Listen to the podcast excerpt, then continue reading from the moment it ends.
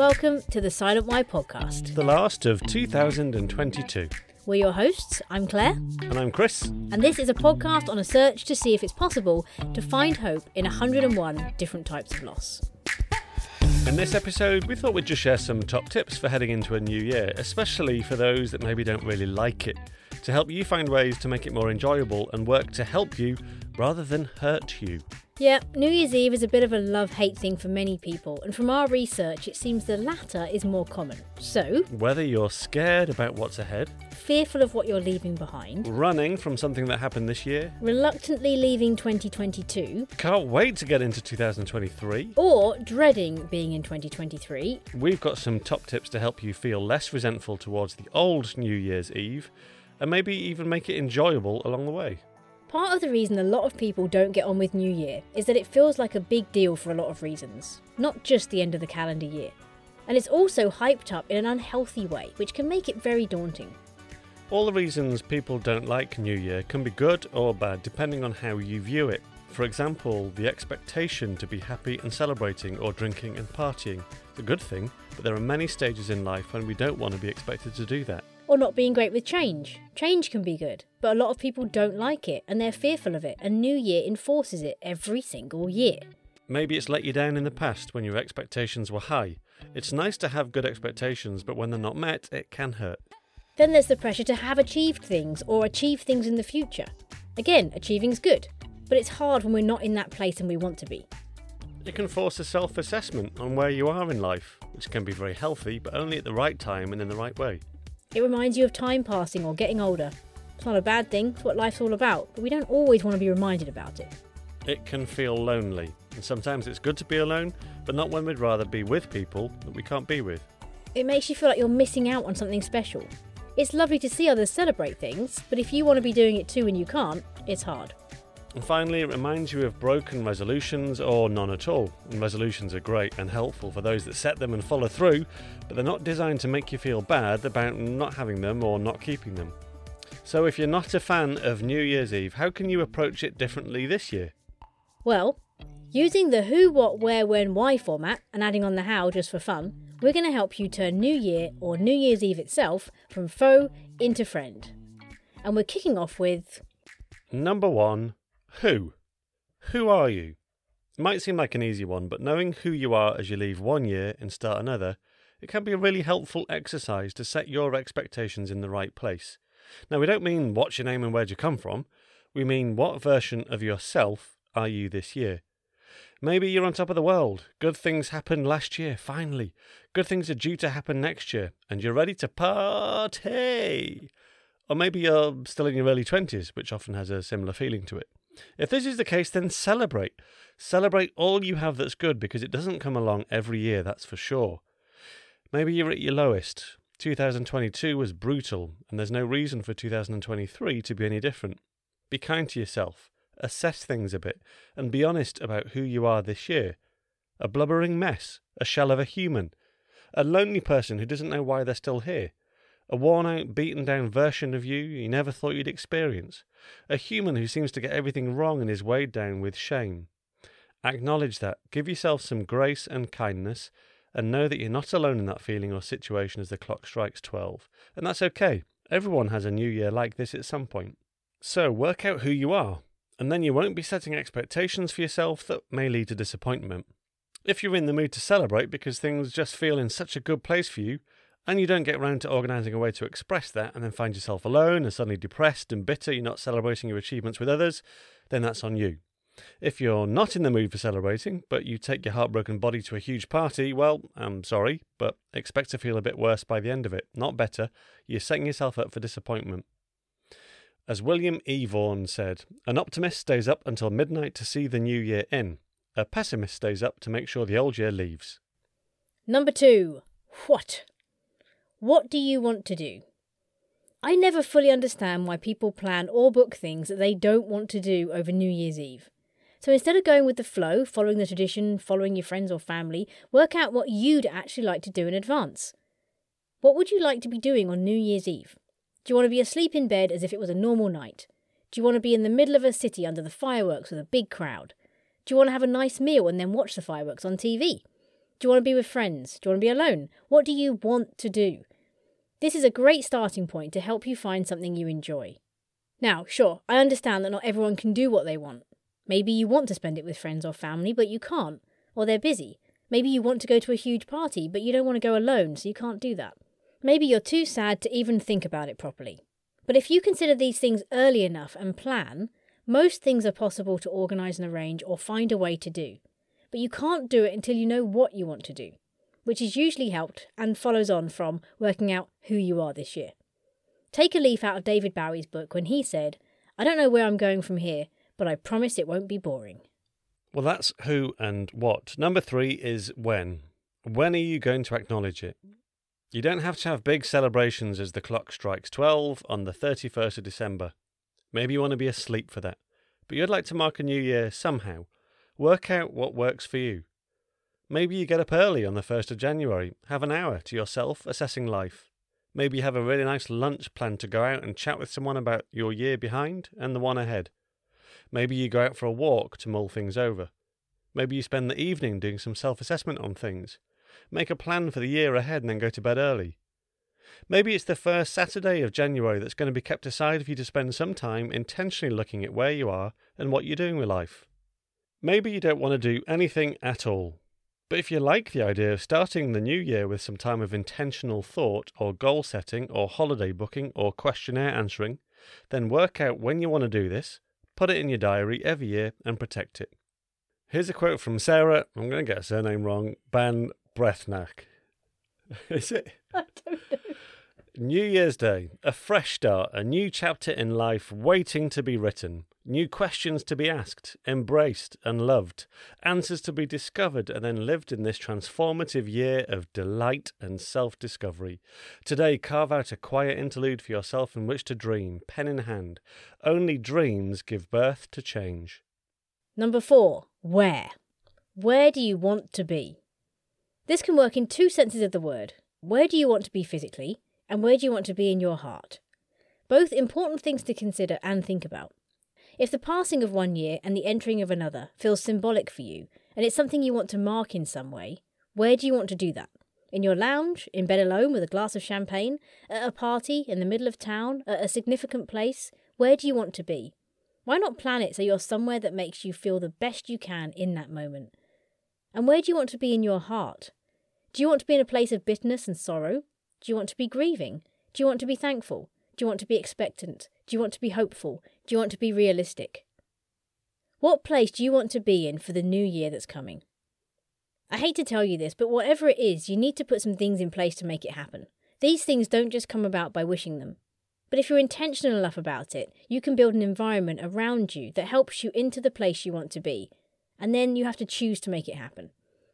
If you want to be hopeful about 2023, then you have to place yourself in a position of hope. Find things to be hopeful about, Choose not to indulge the feelings and the voices that squash your hope. Find your way to the place you want to be, but first you have to work out where that is. Because it might be that you just need to acknowledge that you're grieving, hurt, sad, heartbroken, and accept that and go with it, because you haven't been letting yourself go there. Or you might have been there too long, and you know you want this year to be different. So position yourself, despite your pain, to feel hope again. Sometimes we just need to know it's okay to feel hope again. Hilary DePiano said, You can get excited about the future. The past won't mind. So, where do you want to be? Number five, why? Why don't you like New Year? If you don't like New Year, work out why. It's not okay to just throw generic reasons at it because everyone else is. Why don't you like to celebrate or acknowledge it? Because when you have an answer to that, it'll tell you a lot about who you are and what you want to do, when you want to acknowledge it, and where. You might say, well, it's just piped up celebration designed to make people feel bad. Well, that's not true, is it? It says more about you than New Year itself. New Year is the end of one year, the start of another. It's a big deal in our world because it's the start of another calendar year, by which everything we say and do and celebrate and grieve is recorded by. It doesn't have to be celebrated, but it is nice to consider it and to mark it. Without it, we just run from day to day endlessly without any sort of break or point by which we can assess things. Without it, you couldn't utter the words, I lost so and so three years ago, or it's been a year, Or 2012 or whatever year was tough for me because I lost. You know, we need the years to start and end for us to mark the passing of time and the good and the bad things that happen to us. So when you say you don't like New Year because it's hyped up celebration designed to make people feel bad, I hear I've had expectations in the past to celebrate New Year, but they left me disappointed or lonely. I hear that you've been hurt, and the pain is still there. No one has strong feelings about a date just moving from one year to the next unless there's hurt there, really. Maybe it's moving you out of the year where you lost someone, and that's either a good or a bad thing for you, but it's hard and it hurts. Maybe you thought you'd be celebrating with friends, but they've let you down, and that's hard and it hurt you. Maybe you hoped you wouldn't be alone for New Year, but you always are, and it's hard and it hurts. Maybe you expected things to have changed by now, and you're remembering the hope you had last year or the year before, and things haven't changed, and that's hard and it hurts. How have you been hurt by New Year in the past? Whatever it is, work out why you don't like it, and then choose to acknowledge that. Face it, Maybe choose to change it into something else that doesn't have the power to hurt you. Work it into something that heals and helps you instead. Paul Smith said, You can find inspiration in everything. If you can't, then you're not looking properly. So those are the five W's. But there's the H that is so often added onto the W's, and I think it's a great starting point for turning around New Year if you want to make it into something more positive for you this year. There's one thing and one question that we can all answer to start the shift towards finding a good way to see in a new year. And it starts with number six How? This new year, how can you be more thankful? Even the clever folks at Harvard have written on the benefits of gratitude. Gratitude is acknowledging the good in our lives, and a byproduct of that is that it connects us to something larger than ourselves. Research has shown that it is strongly and consistently associated with greater happiness and feeling positive emotions, as well as improving health, dealing with problems, and building stronger relationships. And we all have something to be thankful for. It might not feel like it all the time, but we do. Maybe we're going through some awful grief right now, but we are healthy, and our body is free of disease or life limiting disorders. Maybe our health is bad, but we have a family around us that love us. Maybe we have a really good friend that would do anything for us. Maybe we love nature and can enjoy that free of charge whenever we want. Maybe we have one small beetle that visits our balcony every day and makes us smile. Maybe we have a pet that makes us laugh. Maybe we have a roof over us when we sleep. Maybe we have food in the cupboard. Maybe we have a wage. Maybe we have sight in both eyes and can gaze at the stars. Maybe we have our hearing in both ears and can enjoy music or birdsong. Maybe we have arms and legs that work as they should. Maybe we have a clear mind and normal mood patterns. Maybe we don't live under the fear of death or war. Maybe you're alive and breathing. I hope you are, anyway. Whatever it is, we all have something, and I'll even venture to say that when you find one thing, I guarantee you others will start to come to mind. Finding things to be thankful for is the starting point of hope and the beginning of raising your eyes from the floor of your pit of darkness that we all find ourselves in at some point. And yes, there is a time for looking down at the floor and shedding those tears, but there's also a time for starting to gaze up and allowing yourself to see what's ahead and above. Oscar Wilde said, We are all in the gutter, but some of us are looking at the stars. And if you need some help assessing this year and where you are, then here are 20 key questions you could ask yourself, and you'll find them in the episode transcript if you want to copy them out. These questions will help start you off in assessing where you are right now and where you want to be. 1. What are the top three significant moments of this year for you, good or bad? 2. Name one thing you did this year that you think you'll remember for the rest of your life. 3. What is something you accomplished this year that you are proud of? 4. What is the nicest thing someone did for you this year? 5. What was the most challenging part of this year for you? 6. Where has your favourite place been to just be you this year? 7. If you could change one thing that happened this year, what would it be? 8. What is something that was hard for you at the start of the year, but it's easier now? 9. Who have your most valuable relationships been with? I.e., if they were removed from your year completely, it would have a big impact. Number 10. In what area do you feel you made your biggest improvements or growth? 11. In what ways have you grown, emotionally, spiritually, physically, intellectually, whatever's most appropriate for you? 12. Of the books you read, quotes you heard, sermons or talks you listened to, what most had an impact on you and comes to mind first? 13. What's the most enjoyable part and the most challenging part of your work life or home life if you're not working.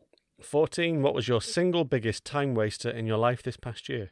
15. Knowing what you know now, if you could write yourself a letter at the start of the year, what advice would you give yourself?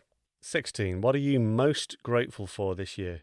17. In less than 10 words, create a phrase or a statement that describes this past year for you. 18. What one thing from this year do you not want to take into next year? 19. What are your hopes for the year ahead? And finally, 20. What one word describes how you feel about last year, and what one word describes how you feel about next year? Do those words need to change? And maybe it's the year to set yourself some new traditions around New Year as well. In our house, every year at midnight for the last few years, Claire's requested that we play a song and speak or sing along, even if it's just the two of us. Mm. It's a song by Rend Collective from their Christmas Campfire Volume Number One album. A song they wrote to the tune of Auld Lang Syne called For All That You Have Done. We'll put a link in the show notes. I like that this song has a familiar New Year feel to it with a tune that we all know. But the words, when I first heard it, just made me feel hopeful as I crossed into the year ahead. And it feels like a good thing to be speaking out as the first words that I'll say of every new year. I like to think that I'm going to either listen, speak, or sing these words to start all my years from now on. So, from both of us at the Silent Why, we want to wish you a healthy start to the new year. Fuller of happiness, of new traditions, new dreams, new expectations that are met, and everything you need right now, wherever you are and however you're feeling. And mostly, full of hope. New New Year. Year.